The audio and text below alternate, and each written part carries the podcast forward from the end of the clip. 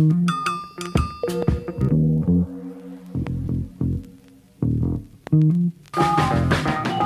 spent my whole damn life in the city. I could go for broke, but the capital is in me. I spent my whole damn life in the city. Anywhere I go, D C's coming with me. I spent my whole damn life in the city. I could go for broke, but the capital is in me. I spent my whole damn life in the city. Anywhere I go, D C's coming with me. I spent my whole damn life in the city. I could go for broke, but the capital is in me. Welcome, everyone, to District Divided, a D C sports podcast, more specifically, a Washington Commanders podcast. I am Amit. That is K. Today's episode, two main focuses. The Super Bowl is officially in the books. The Kansas City Chiefs defeat the oh-so-evil Philadelphia Eagles, or did the Eagles beat themselves? We're going to go ahead and talk about that. But what we're going to first begin with is the news that is definitely captured local media right now and even national media, because Eric Bieniemy is very likely to be hired as the Commanders' next offensive coordinator. A lot of people are still surprised that he hasn't gotten a head coaching gig yet. Um, and this is a lateral move. So we're going to go ahead and talk about Eric Bieniemy as if he has already been hired. Uh, we'll talk about the hire uh, from the Commanders' perspective, from our perspectives. Um, And then we get to the comment mailbag as we always do. And after the pod, right after that, K. Dot, how are you doing today? I'm doing well, especially well considering Philadelphia does not have another championship. Goddamn bunch of fucking losers over the course of the last few Such months. Losers. I'm enjoying it. They are now oh for three in finals or championships, whatever you want to call it. The Philadelphia Union in the M L S Cup final losing to L A F C. Then you have the Philadelphia Phillies just hours later losing to the Houston Astros, and now in a game where they're favored against the Kansas City Chiefs, the they find the a way to lose yet again. It feels so good to so watch. Just and it couldn't happen to a better fan base, to be honest. But you know, that's life. Why don't we go ahead and just focus here in D C though? So yes. First things first, we did interview Greg Roman, Baltimore Ravens offensive coordinator, and this happened a few days ago. There's your footnote. Great. Let's talk about Eric Bieniemy, because it does seem like, based on many different verified Twitter accounts, N F L insiders, et cetera, that this is a move that is going to happen. So Eric Bieniemy, for those that don't know, um, Kansas City Chiefs offensive coordinator, literally since Mahomes took over uh, as the starting Q B.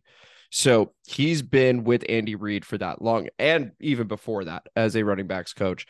Um, so K-Dot, he is making a lateral move here. Okay. He is going from Chiefs offensive coordinator to Commanders offensive coordinator. If we go ahead and make the assumption that this is a done deal and does happen, what is your reaction to Eric Bieniemy being named the Commanders' new offensive coordinator? It's multifaceted and kind of complicated. So like, um, and yeah, as you're saying that, I'm reading tweets that he's in street clothes, casually talking to the guy, all but done, putting pen to paper. It really seems like it's going to happen. It looks like it's a done deal. Um, look, I, I will admit that uh, recently, over the last few years, it's been extremely weird to see what the situation has been with Bieniemy not getting a head coaching position. Um, and it has kind of, and I, I, I, I almost feel guilty for maybe becoming a victim of the media narrative or the spin or trying to search for answers and almost belittling him my damn self on some of the podcasts and stuff that I've done, trying to make sense of why it is he hasn't gotten a shot somewhere.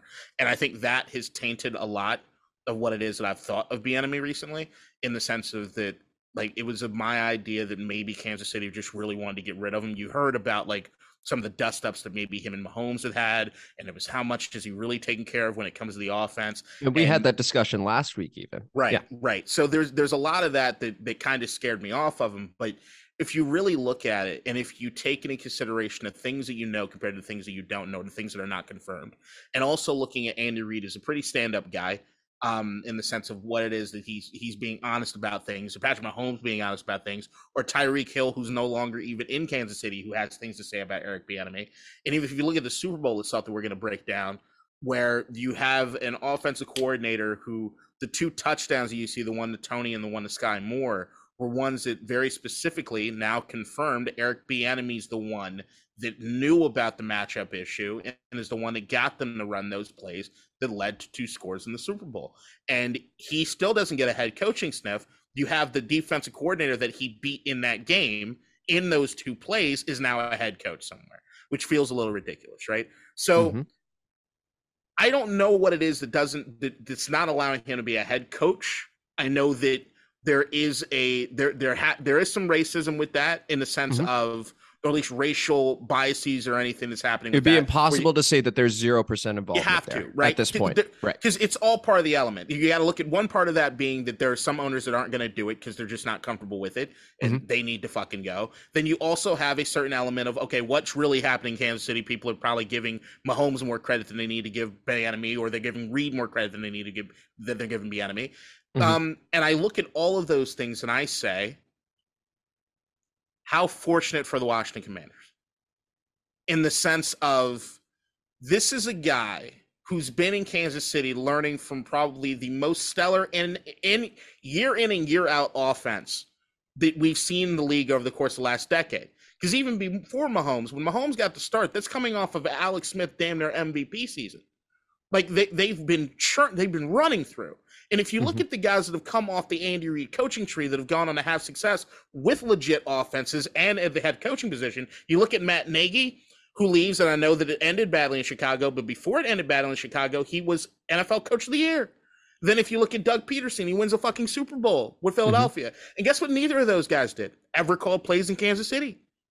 So if I look at that, I'm saying that you have a guy in Eric Bieniemy who's been overlooked for how long at being a head coach, his, is in a position that he has to prove himself, which is absolutely ridiculous. He's proven enough, I think, or at least proven mm-hmm. enough to get an opportunity.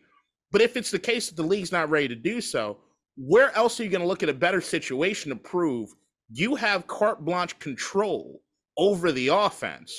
Mm-hmm. You have guys, you have weapons here.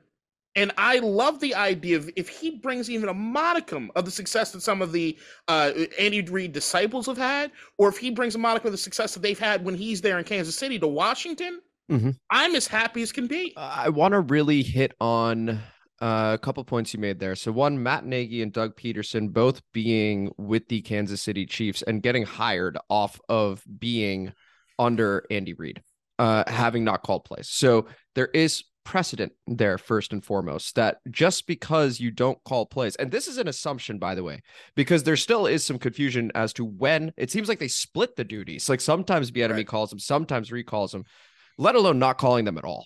So there are many examples, including Nick Sirianni for the Philadelphia Eagles, of people getting hired without calling a damn Zach Taylor, play. Kevin O'Connell. Um, in fact, uh, K-Dot, I decided to, before this pod, just go ahead and write down some of the head coaching hires. Um, I'm not going to name all of them as much as I would love to, because it makes for hilarious reading. And the overarching point is franchises have no idea what they're doing.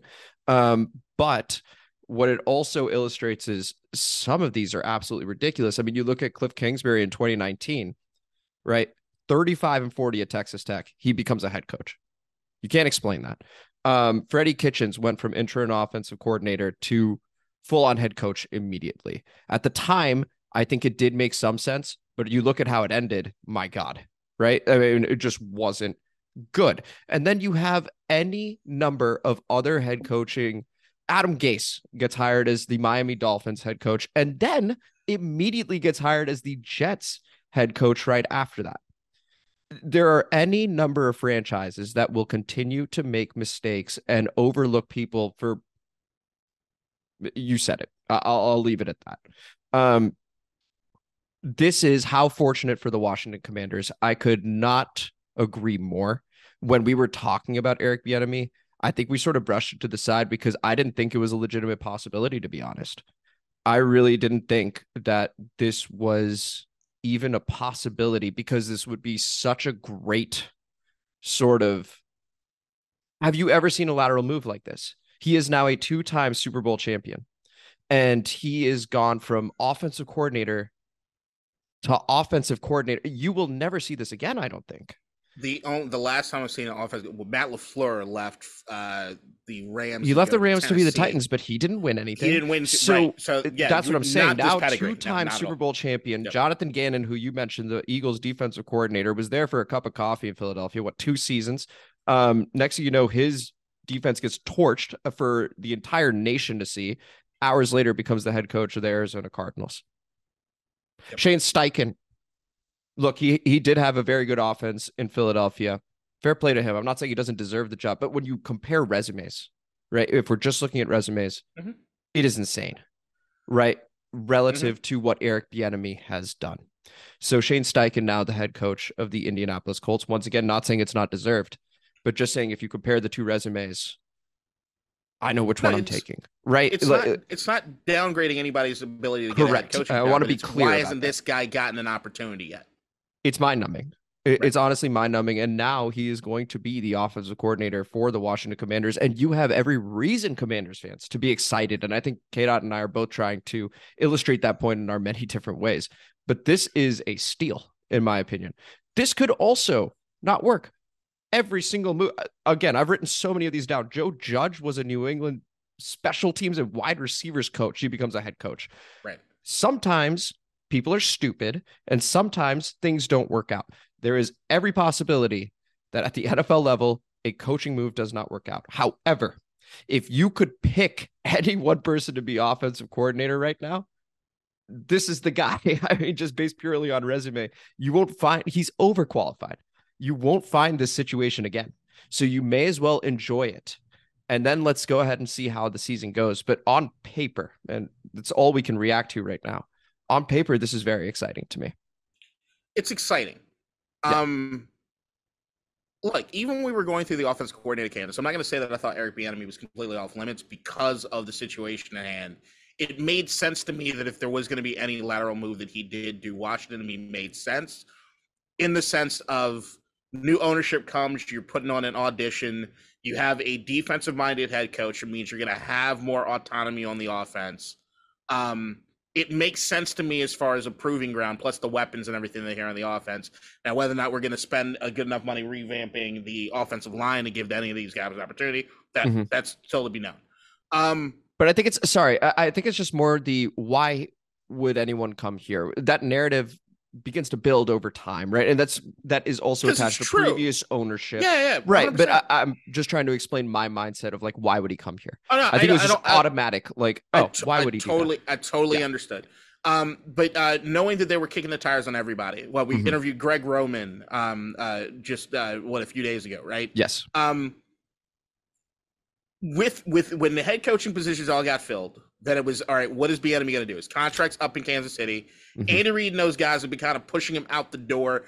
I More it looks that now because they think he deserves a shot somewhere, right? Right, so not because go. they don't like him. Not because they don't like him, but it's yeah. like you're fifty-something years old at this point. The league always wants, like Amit wants, younger coaches. So True. the the idea that you're going to sit there and waste more time on our Andy Reid that you don't know when he's going to leave, he leaves whenever he wants to leave. He's not getting fired. Um mm-hmm. That you're sitting behind that guy. It's not it's not even Josh McDaniels, who was always sort of the young buck until he got to mid mid age, where then he leaves and goes somewhere else. And he's still fairly young in all in, in the grand scheme of things, right? Mm-hmm. Um, the, the the part of me that I, I look at this and I say that it's a steal, it's awesome, it's cool, but it it sort of does not play necessarily into the narrative that we had as far as what it is that we thought might be best suited for this team going forward, depending on what we look at, what, what we think the future is going to hold. Um, this move to me speaks to maybe Ron Rivera is going to be around long, a little longer.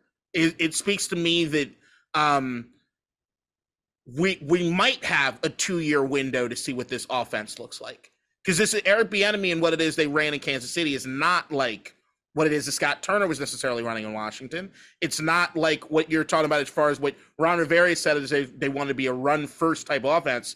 But I get Kansas City it, it has not been known for their running game for, for quite some time, right? They might mm-hmm. have a few guys here and there that they can put together a little run. I love Isaiah Pacheco, but they're not they're not blowing anybody away with their running game.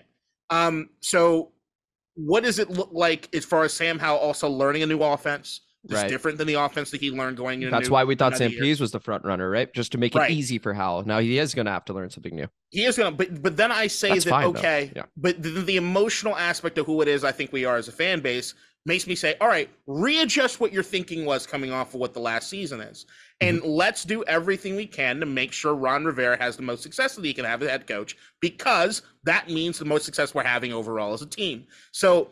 It means giving Eric Bieniemy anything he needs this offseason to make it work. Um, mm-hmm. And I think that is, to a certain degree, up into including maybe quarterback.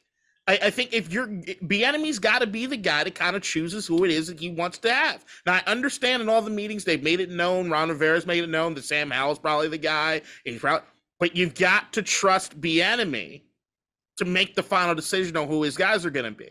So I'm just saying, keep your keep your mind wide open now as far as what it is, because there's a new sheriff in town when it comes to offense, and we got to mm-hmm. trust his system and his way of doing things to move forward, because it's got to be a cohesive thing.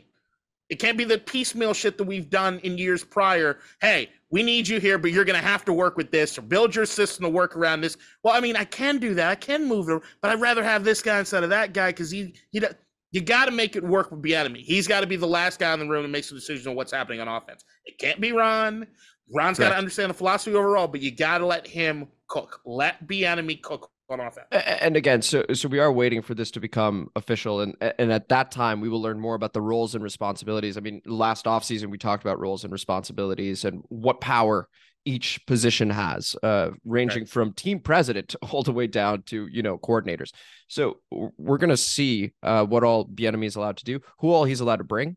Uh, he does have relationships with players at Kansas City who are free agents, right? Are they going to come here and help settle things down? I would look at maybe offensive linemen, considering how poorly our offensive line played. I think there's a lot on the table right now. Um, I personally do think, just based on Uh, the free agent market, that we're going to stick with Sam Howell. Now, if there's someone in the draft Bieniemy really, really likes, that gets interesting uh, just because of the ownership change that is probably going to happen very, very soon.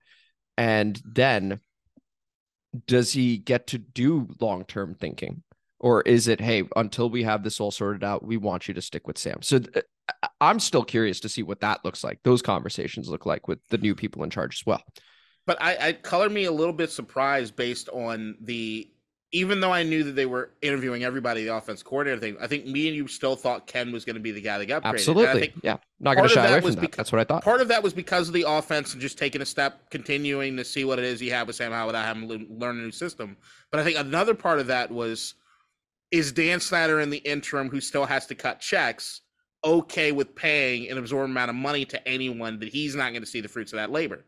Um, And if that's the case, I would assume Bieniemy should be one of the highest paid offense coordinator candidates based on that resume.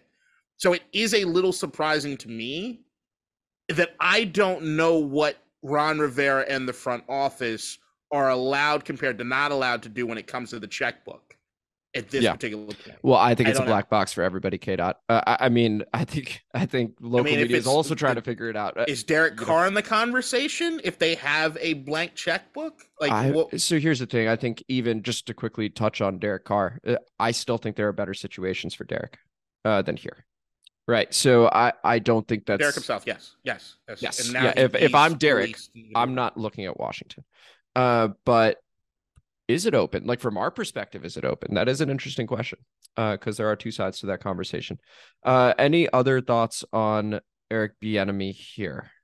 It feels good to have somebody that I can unabashedly root for. Mm-hmm. And I also look at someone who whose feet are held to the fire right now in Bieniemy, that he is auditioning for potentially his future as a head coach. You know, the so, thing, uh, sorry, uh, the thing okay. I love about this, as you were mentioning that, the feet to the fire, I love that he's willing to bet on himself. I think this right. is awesome.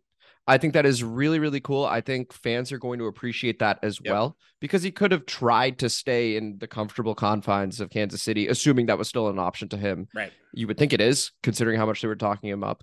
Um, but this is exciting for that reason as well. He's coming here with a point to prove, right?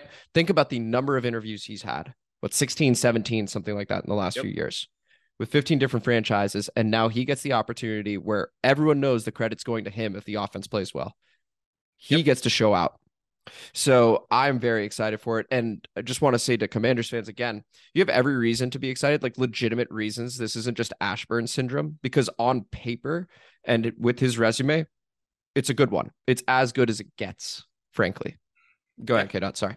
No, I'm, I'm with you. I, I love that you have somebody with a chip on their shoulder with something to prove. And I think what you have is a coaching staff that knows they have to show out this season. and this is exciting. Like, I, mm-hmm. I think that instead of looking at this season necessarily as a building block to whoever else is going to take over, let's go win. Mm-hmm. And that's, that's um, what they're built to do. And that's the thing. And it, it, so I think that just recalculating the brain for some people at this point, it's Ron, it's Eric, it's Del Rio. Let's fucking go. Let's win some games. Let's show out. Let's make some noise, and let's make it happen. And I'm excited. Yeah. How could you not be? It is a make or break year uh, for real, especially with the ownership right. change as well. For these coaches, they're coaching for their jobs. Plain and simple. Yep. There's no other way around it. Um, let's go ahead and talk about a success that Eric Bieniemy had recently, which was Super Bowl fifty-seven. The Kansas City Chiefs in Arizona end up winning thirty-eight to thirty-five in what I thought was a very fun Super Bowl from start to finish. Um, the holding call, we'll get to that in a moment uh, because everyone's talked about it ad nauseum. Uh, but the game itself was a lot of fun, K-Dot. What, what did you make of it? Did you enjoy? Um, yeah, go ahead. Floor is yours on the Super Bowl and your thoughts on it. Great game. I'm waiting for my camera to focus. I was me I was gonna say, I yeah.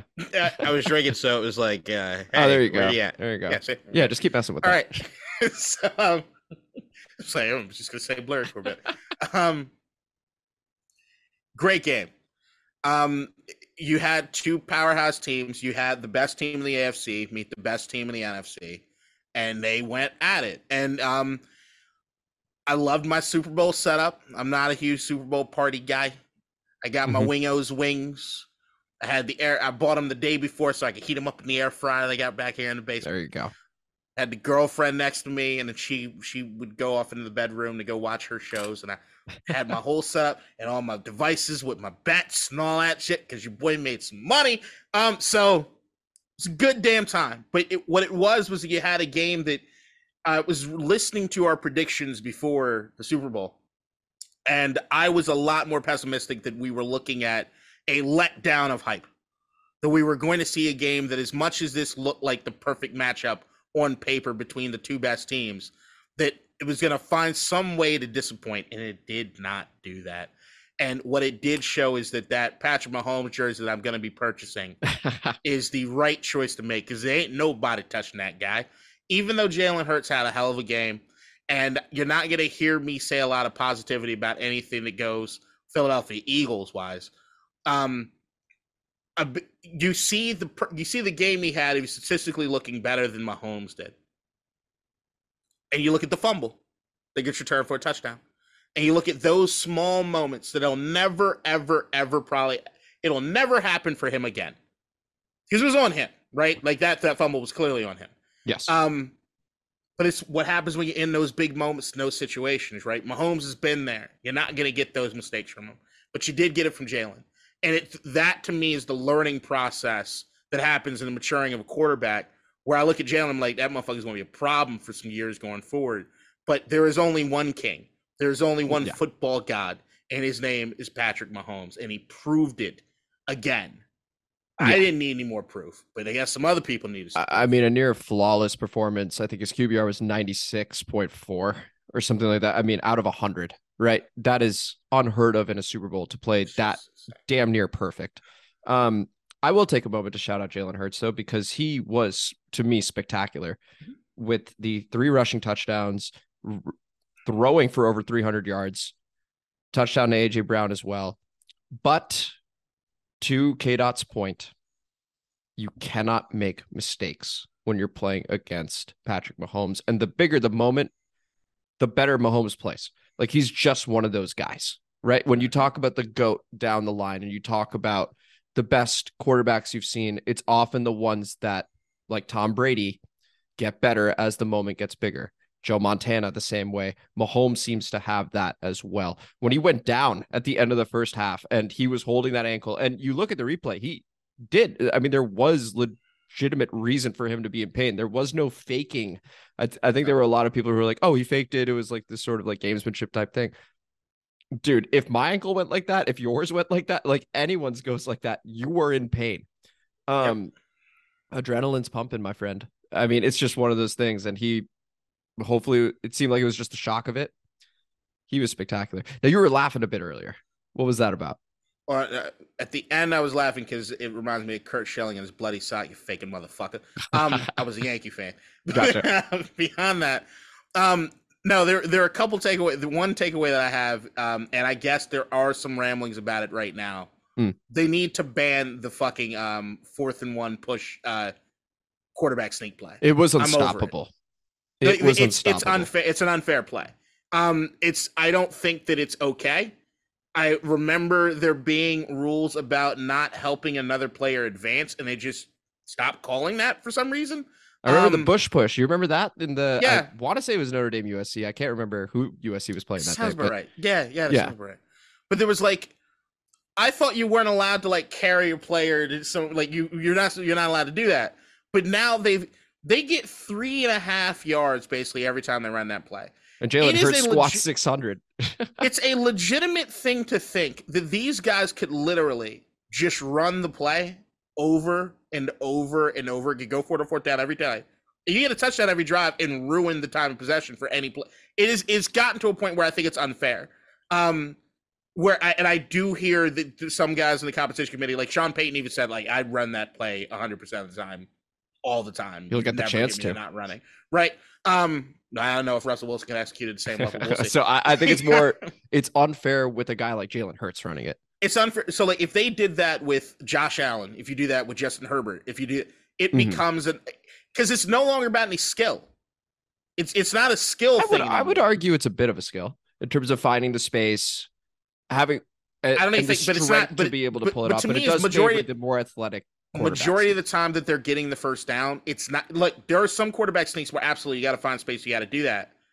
Majority of the time that they're doing it on these plays, it's mm-hmm. not that. He stopped it's clearly before and the line of scrimmage, pushed, and right. you have a bunch of guys push you forward. There's not okay.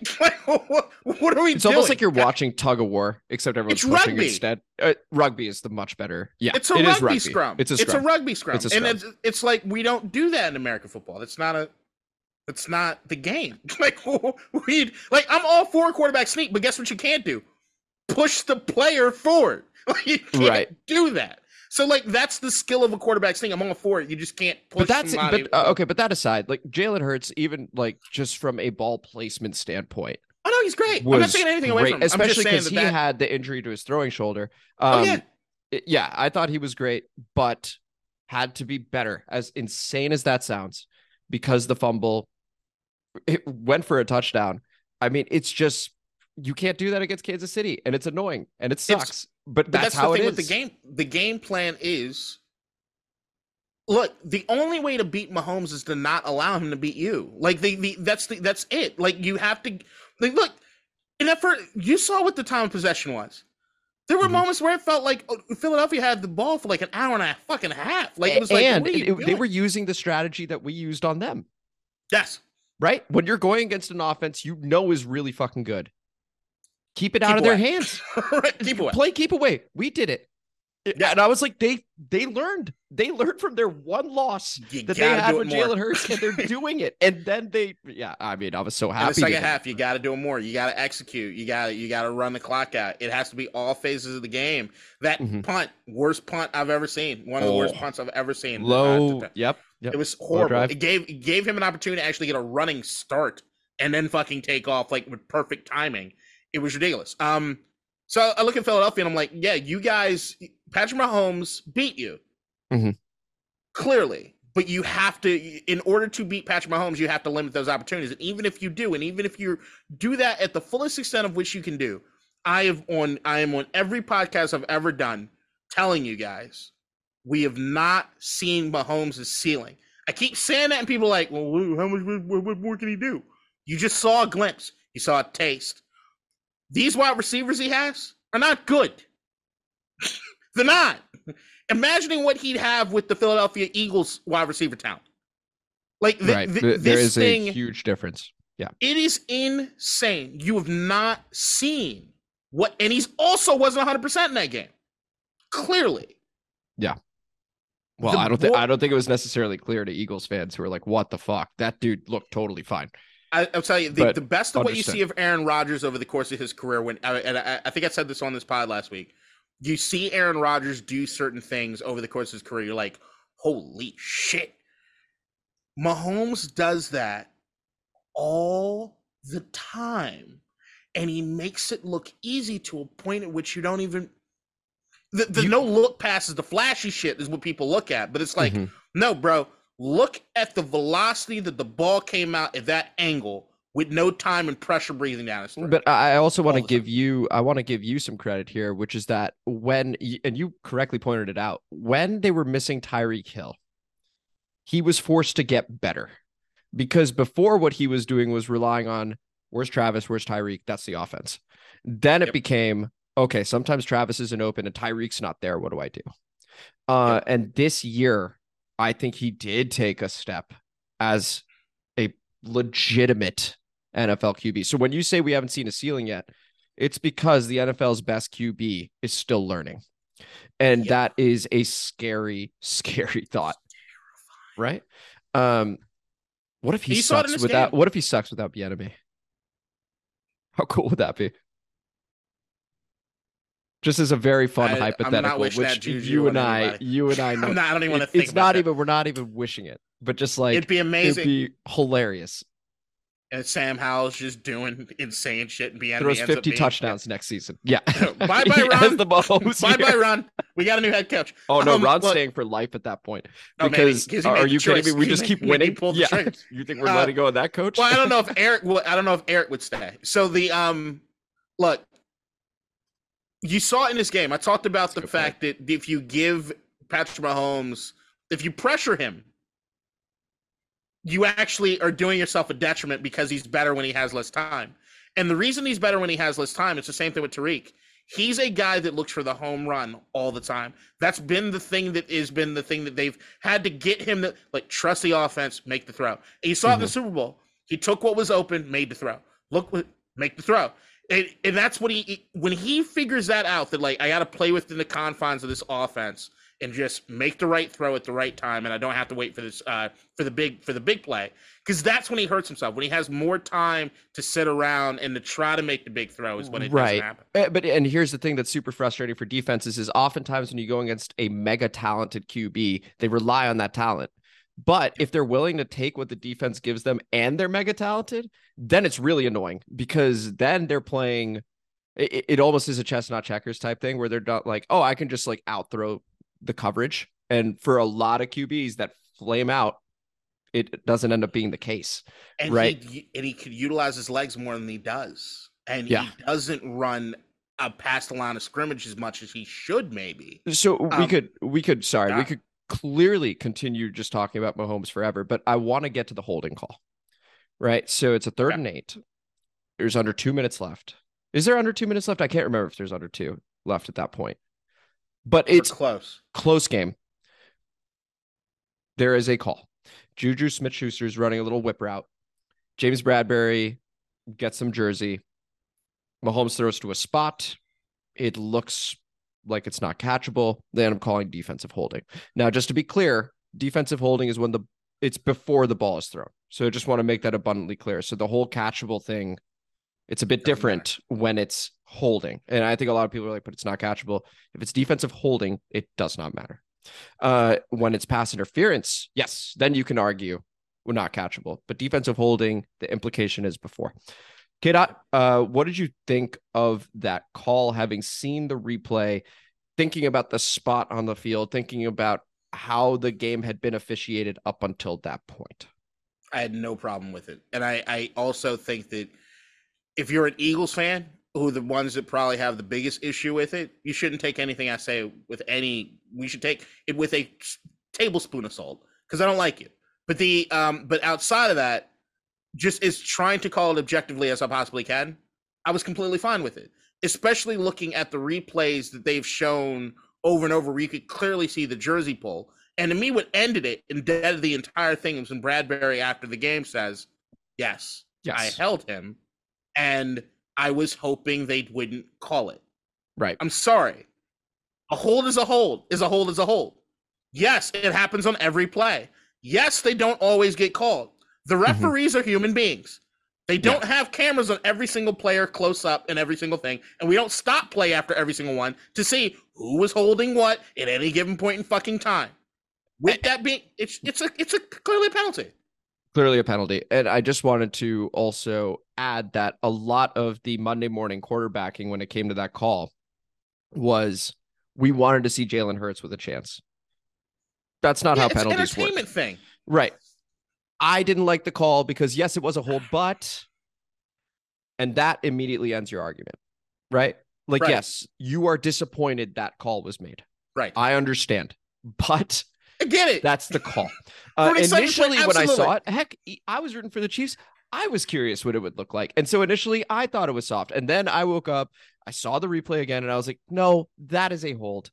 And James Bradberry admitted it. And fair play to him, by the way. That was an easy spot for him to just go, I can't, I didn't hold him. I can't believe the ref made that call after there were no other holding calls the whole game. That was easy for him to throw other people under the bus. But kudos to James Bradberry, who said, hey, yes, I did hold him. And on the replay, it was clear it was holding. I don't think he even had to do that much. Like, to me, it was like he didn't have to throw anybody on the bus than doing what majority of players do in that situation, which is a non-answer. A, mm-hmm. hey, um, I mean, the, the, the play got called the way it got called. Uh, the game happened. Congratulations to them. And you, you leave it. Yeah. When he outright says, like, he could have done nothing. No, he went far and said, no, I did it. I'm taking responsibility for it. I was hoping they didn't call it. That is somebody right. taking full ownership of it, and nobody else should be looking to do anything other than say, hey, do you know the reason Jalen Hurts didn't have an opportunity to? Because James Bradberry fucking held. So, like, that's what it boils down to. But you also know, for the record, me, I know that I'm a lot more forgiving when it comes to these referees than most people. Because you mm-hmm. remember even the, the Giants-Commanders game, right? where the pass interference that didn't get called, and that was egregious. That was awful. It was awful, but I'm still of the idea that they're fucking human beings. There's an yeah. element to this where we can get it one hundred percent right, or you know that some things are going to be wrong, and it's the way we play well, the game. That was one of the funny things about when people were saying, oh, but the game, the way it's being officiated, stuff like that. I was like, I just think they missed a bunch of them, to be honest. Um, and but it happens every somebody, game. That's they're, the thing. They're human beings. They're human beings, and, and that's the important point. Um, now, I think the best point was made is watching Get Up the next day by Rob Ninkovich. Uh, I don't know if you got to see this, but he's a former Patriots linebacker, and mm-hmm. he goes, look, I hated the call. I'm a defensive guy, is what it is. Here's the deal. If you, and they release the jersey colors three days in advance. If you know you're playing a team that's wearing white and you have a white sleeve on, why on earth are you wearing black gloves? Why are you wearing dark green gloves? If you wear white gloves, do you think that they even see it? And I was like, that is brilliant. And then all of a sudden you think about the Patriots and, and then you're like, oh, shit, this is why they win all the fucking time. Like, it is literally like this attention to detail. If James Bradberry is wearing white gloves, this could be a totally different podcast totally right now, right? I thought it was oh, no, a subtle, but I, I, I thought it was a subtle but brilliant uh, bit of analysis there, which is wear white gloves. It's utilizing, but that's the thing. The best athletes already knew this. When you look at the best wide receivers, if you look at Michael Irving, if you look at Terrell Owens, especially the big physical guys, yeah, look at how often they get away with offensive pass interference. And the, you hear them talk about it, and Irvin says, never raise your hand above here. You do everything from the hip level. You do one. You move You move your body when you move the arm. It looks as though you just there are certain ways you can be subtle about it. Get the guy out of the way. The ref can't see shit. You've got to be able to know how to utilize your leverage just a little bit in order to get the separation you need to make that catch. And if you look at the replays of these guys, and you look at a lot of their end zone touchdowns and everything, there are tons of times where they're pushing off, but they know, they understand there's a human element to this thing. There are rules that are going to get, there, there are things that are going to get called, mm-hmm. and there are things that are, you're going to be able to get away with. Know how to utilize it. It's part of the fucking game. Yeah. I think Ninkovich was sort of making that point, right? It's right. part of the game. You could choose that. Anyway, um, which is all, the, all to say, I also absolutely disliked. I know it was sort of like a funny thing, but because Bradberry admitted it, it just made it look petty, even, and they had already won. Juju's oh, Juju. Valentine's Day card, I thought was dumb. That's just me. Now, the Eagles were the recipients of it, which is why part of me enjoyed it. But it was like the I'll hold you when it matters most when Bradberry already said, yes, I held, instead of like, no, I didn't. It's one thing if he said, no, I didn't. Or another thing if he was like talking shit entering the Super Bowl. It seemed like just a dude who was admitting he was at fault, and then that comes out anyway. I was like, come on, that's a bit over the top for me. Everything can be true. So like they, there, yeah. I think there's an element of, was it necessary? Absolutely oh, not. Absolutely not. Absolutely yeah. not. And I love um, shit talking, it, just to be clear. Yeah. But here's the thing. Was it necessary? Absolutely not. Is it something that I would do? Probably not. Something you would do? Probably not. But is it, but you had sixty minutes to be on the other outcome of that game. You didn't do it. If you don't want me gloating, beat me. That's Otherwise, fair. You ain't got nothing to say. And A J Brown, you lost. Now, I give you full credit. You defended your teammate the way you should. Good job. And uh, TikTok boy is fucking hilarious. Yeah. So um, it's fucking funny. It, it's it's the Eli Apple. That bothers me. You lost. Shut the fuck up. You're not that great. It's the, Juju. Look, if you if you were an upper echelon wide receiver, probably take it a little bit better. But I think that was the funny thing. Downs. He had a good Super Bowl, but but, overall... but here's the thing: you had three first downs and you drew the penalty at the end. Credit to you, and guess what you got? A fucking Lombardi Trophy, and you're getting a Super Bowl ring. Talk your shit. If somebody got a problem with it, stop me from doing it. Yeah. Hey. Hard to argue against that. Uh, let's jump over to the comment mailbag, uh, where we have one, two, three, four, five comments. Really appreciate Woo. the comments, guys. Uh, beginning with Earl Bruce. I think the sale will go through at the June owners meeting. Even if it happens in March, the new owners will not be able to, or won't be, I'm sorry, the new owners won't be players in free agency or assemble an office staff, scouts, and coaching staff. Good content, guys. Really appreciate. Shout out there, Earl. And thank you for the comment. Sorry for butchering it for that brief moment. Um, then we got D J. All hail D J. Shout out D J. The man went four and oh in the playoffs the moment he started commenting. Thanks, boys, for letting me have some fun making these picks the last couple of weeks. Go Defenders. X F L season does begin. It is right around the corner, eight p.m. Sunday, Audi Field. The D C Defenders kick off their season. I think Cardale Jones is the Q B. Boy, uh, Ryan, who I do A S O S with, he already bought a season ticket, so I will be going and attending. So Defenders. Oh, you'll be there Sunday night? So will I. Let's, I won't be uh, there Sunday night. I'm not going to be there Sunday night, but I will be attending some games this season. Let me know when you do. Um, and then we got Spencer Brudig, former co-host. Shout out, Spencer. Really appreciate it. Two questions. Number one, will LeBron's final scoring record be broken in our lifetimes? And number two, if it is destined to be, will that player be as well-rounded as Bron? Appreciate the comment there, Spence. K-Dot, I'll let you go first. So it's okay. I guess that all had to do with each other. I forgot. I, I didn't know. So the first question is, will LeBron's scoring record be broken in our lifetime? I don't know. I doubt it, but I also I consider myself lucky that I've lived in my formative years through a time in which I've got to see LeBron James and Tom Brady. Sure. At the same time. Yeah. It's ridiculous, right? So I remember still in middle school running home to go see the high school phenom on E S P N before he made it to the league. Like, it's insane to me that we've we've had this for this long.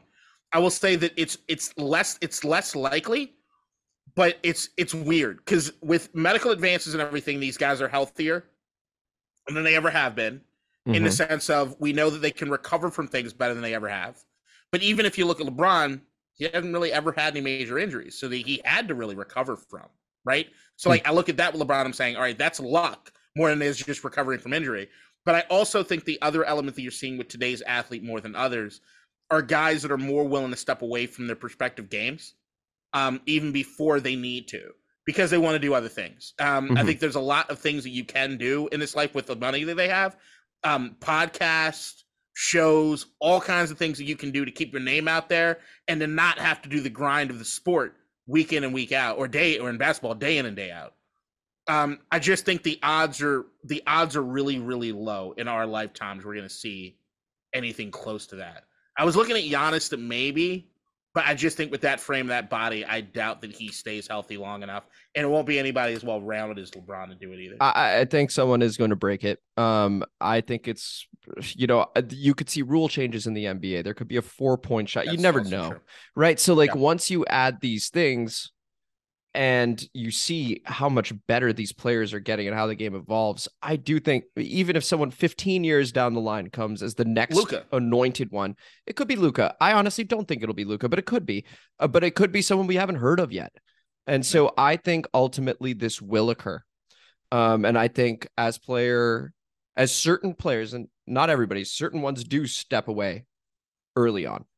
Others are driven by this whatever this it that very few players possess. But I think you are going to see it in a new player whenever it may be, fifteen, twenty years down the line.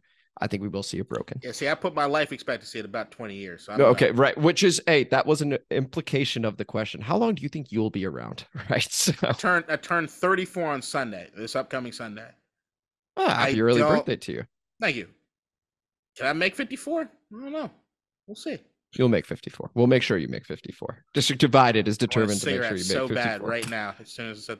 uh, will the will, will that player be as well rounded as Braun? Actually, I don't think so. Um, I think this will be more of a pure score um, that just goes bananas over and over and over again. Um, then we got Vindo, who is this much closer to becoming an O G. Shout out Vindo. What a great Super Bowl. Is it just me or did it go by way too fast? Like, damn, let me salvage everything. All I want is a notification saying our team has been sold. That's twenty-six Super Bowls in itself. And listen, I can't wait for that notification. It is going to be a wonderful, wonderful day. It is going to feel like we won a Super Bowl because ownership matters a hell of a lot. And uh, yeah, what a great Super Bowl. I mean, it did. I think the time of possession that the Eagles initially had made it go faster because yeah. the clock was continuing to run. When offense is humming like that, and it's not just deep shot after deep shot, that clock's going to be running. I loved it, though. Great game. Great game. Great game. Um, and then we got Blood Clot. Shout out Blood Clot.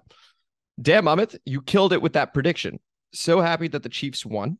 I hate the Chiefs, but I mean, and my screen went black, the enemy of my enemy, right?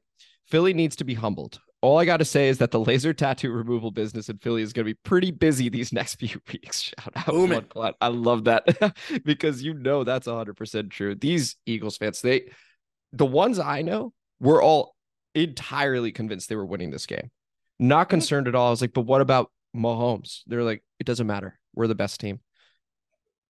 We're the only show that picked the Chiefs.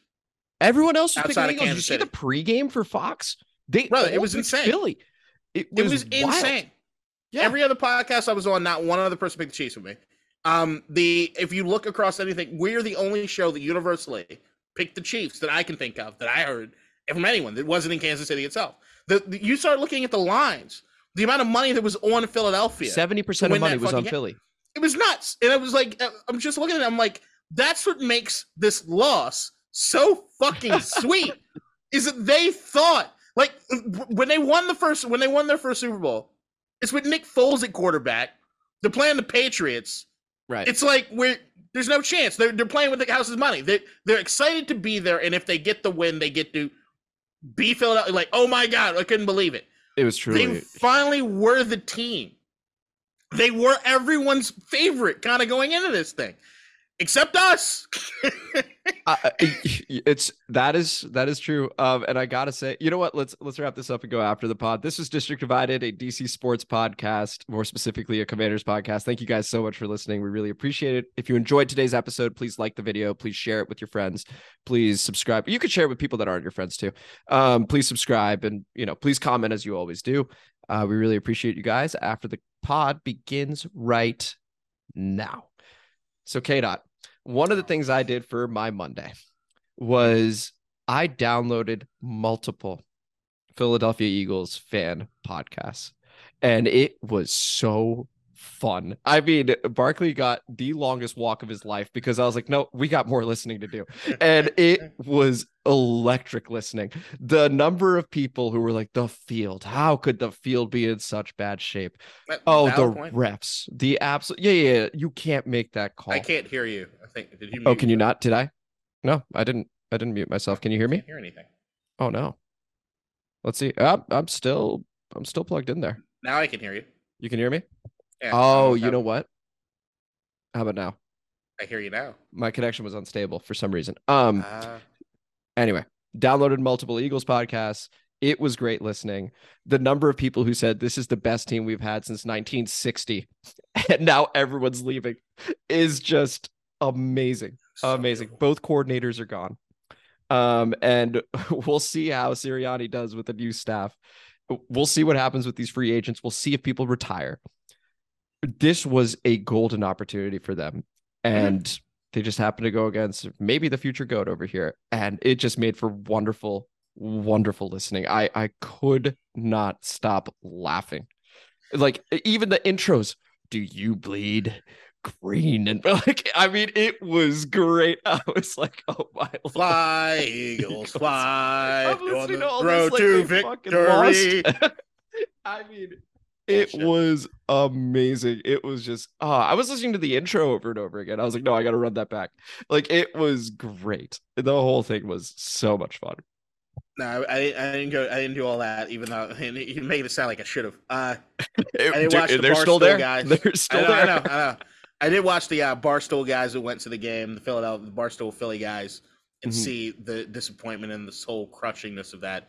Um, my brother-in-law is a Philadelphia fan. He was very quiet on uh, social media, uh, and uh, a guy that I formerly did a podcast with, uh, good old Mauricio. Uh, me and him were just cursing each other the fuck out the entire night. Um, which is great because he was drunk as shit. and, so it should uh, be. Yeah, he was like, "All right, I, I gotta, I gotta run. I gotta go light a car on fire." I'm like, "Godspeed. Do your thing. Be Philadelphia that we know." Yeah. Um, yeah. No, it's, it's, it's. I don't look. I should. If I was from Philadelphia, I'd have a really good time because they hmm. do a lot of things that I'm into. But I'm a Washington fan. I was born. Mernal and I were talking about this. We were like, we would probably fit into oh, Philadelphia fandom really, really well. Oh, yeah. Yeah. Oh, yeah. The but since we're not, in, like, yeah, this is it. Us just saying, fuck right? it. Yeah. I, like, Philadelphia has become my my one of my favorite cities to go to. Um, I've even thought about moving up there. I, I, I still think about moving up there.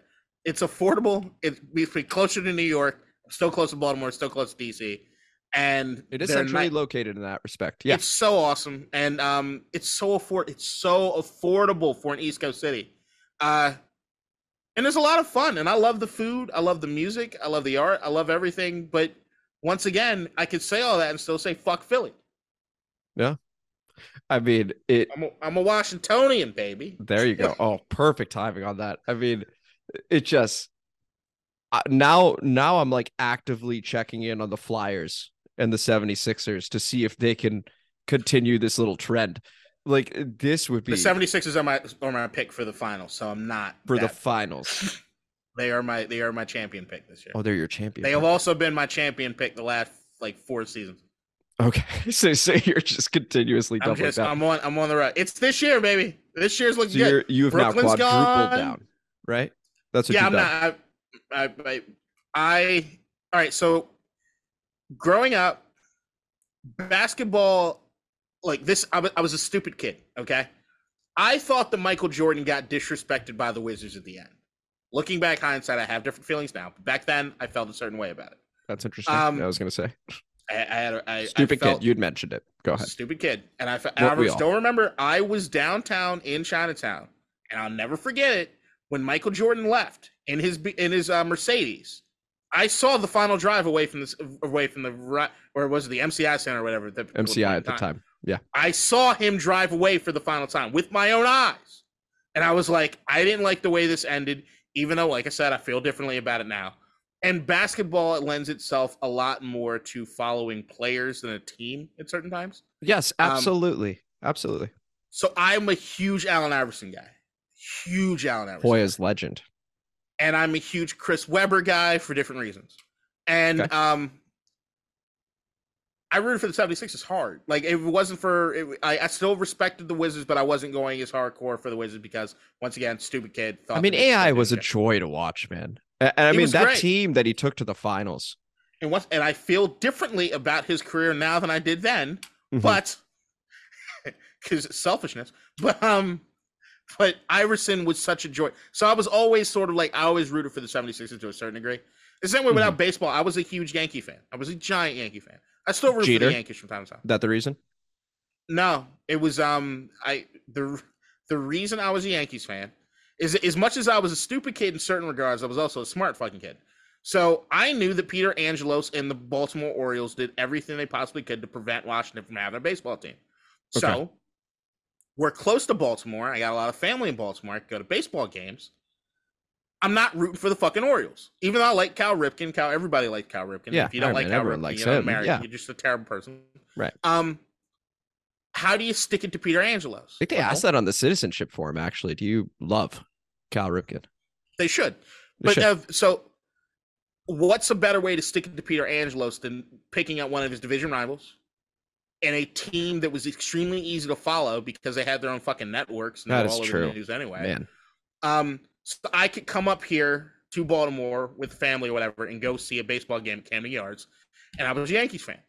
Um, so that's what it was. It was me being me hating the Orioles so fucking much, but mm-hmm. wanting Washington to have a team. And as soon as the uh, Nationals came to be, bought my bought my uh, I think the first jersey I ever got was the Ryan Zimmerman jersey. Um, and I used to go to fucking R F K when them tickets were basically two dollars. They were just handing out fucking tickets.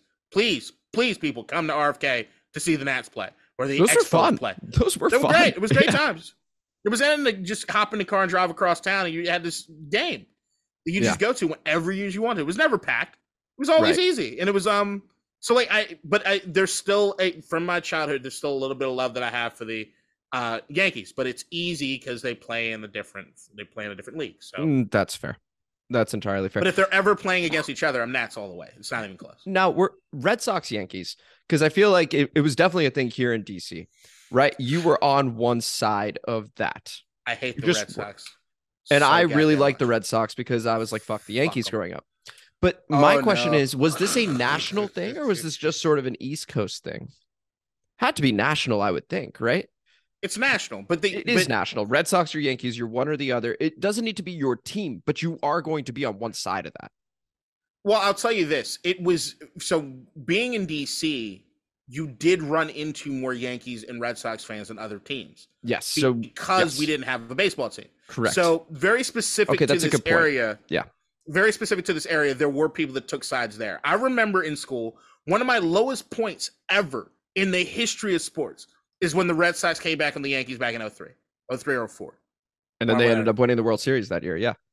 I, it's still, you know what? Still, as far as sporting moments, I've never been more hurt. Are you serious? I've never been more hurt. Even more than, even more than I feel like I can uh, hear football. A little bit of it in your voice right now. I, I'm really getting upset because I remember. Wow, I never knew Bro, this. I'll this never is... forget it. Walking into school, I got tears in my walking into school. Yeah, Cecilia I can tell. Moore. I can tell. I shouldn't say her full name. Cece, girl that went to high school. Them fucking Red Sox fan. Oh my God, was I angry walking in because all you heard was the curse the Bambino. Oh, the poor Red Sox. We can't win anything. Fuck you, you're a bunch of goddamn losers. Fuck off.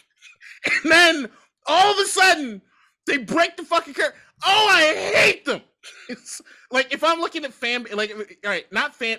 If, if I'm looking at teams that I Take hate across all sports, like just teams, I need to talk about fans. Let's talk about teams. Cowboys, Red Sox, Eagles, and then the list can keep going. Holy! God. I hate the Red Sox so fucking much. Wow. I hate them. I despise the Red. Like.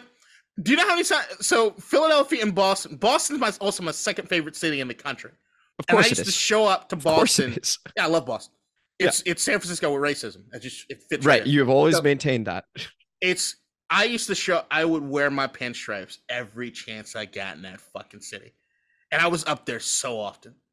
And I'd be rocking my A-Rod jersey and my Jeter Gray jersey. Like, ah, oh, fuck you. It's just constant. Your New York accent's coming out from where? Who knows? Yeah. I gotta get a Duncan. Fuck you. You think you're better than I am better than you. Fuck you. It's constant. Constant. I was, it was not expecting I, to learn this today. That is oh, incredible. God. I hated them so fucking much. And then also... So like I, but then in the same token, I really love Tom Brady and I love Bill Belichick and I love the Patriots. Sure, but different sport. You know, you're you're not necessarily, the allegiance isn't there's towards the city. Of, this, but there's one hundred percent crossover. If you're a Patriots fan, you're you are a Red Sox fan. I bet there are plenty of Pats fans that are actually Yankees fans. It's similar to, like, you know, people newer ones, newer ones, fine. But there are always going to be trolls Shit, in fan bases, like people who grew up in, you know, Redskin households and were like, I'm going to root for the Cowboys just because my parents root for the Redskins.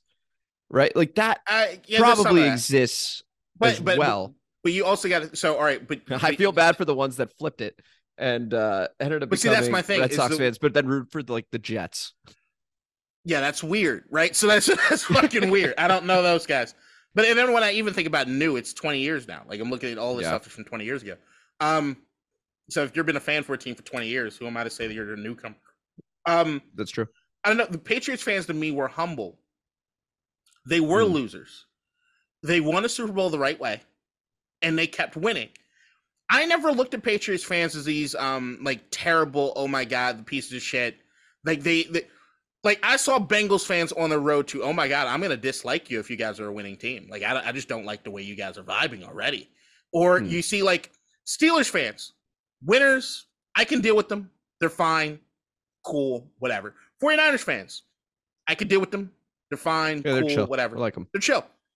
Patriots fans, for the most part, I understand where they're coming from. Most of them, is at least, at least the ones that are from the Boston area.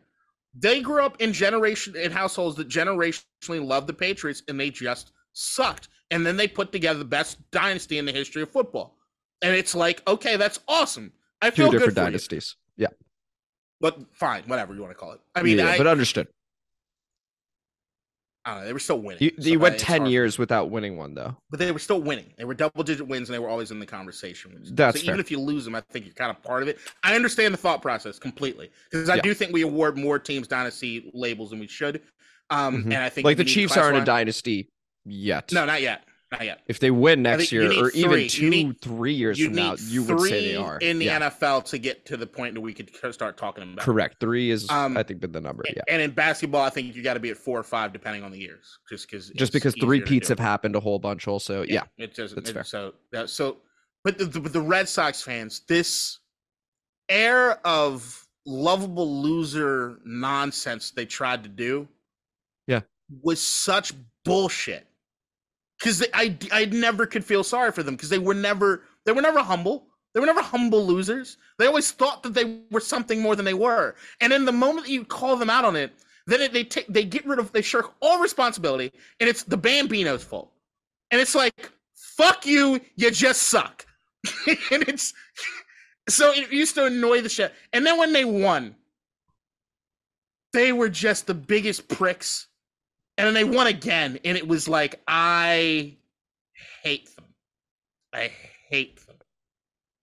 I really, really hate them. Yeah. Wow. You've been holding on to that for a while, I feel. No, it's very, we just don't talk about it. But no, it's, I, it's very, I still have my Yankees jerseys. I still have, I still have all my Yankees jerseys. Yeah. Wow. Um, I, no, I, and the thing is,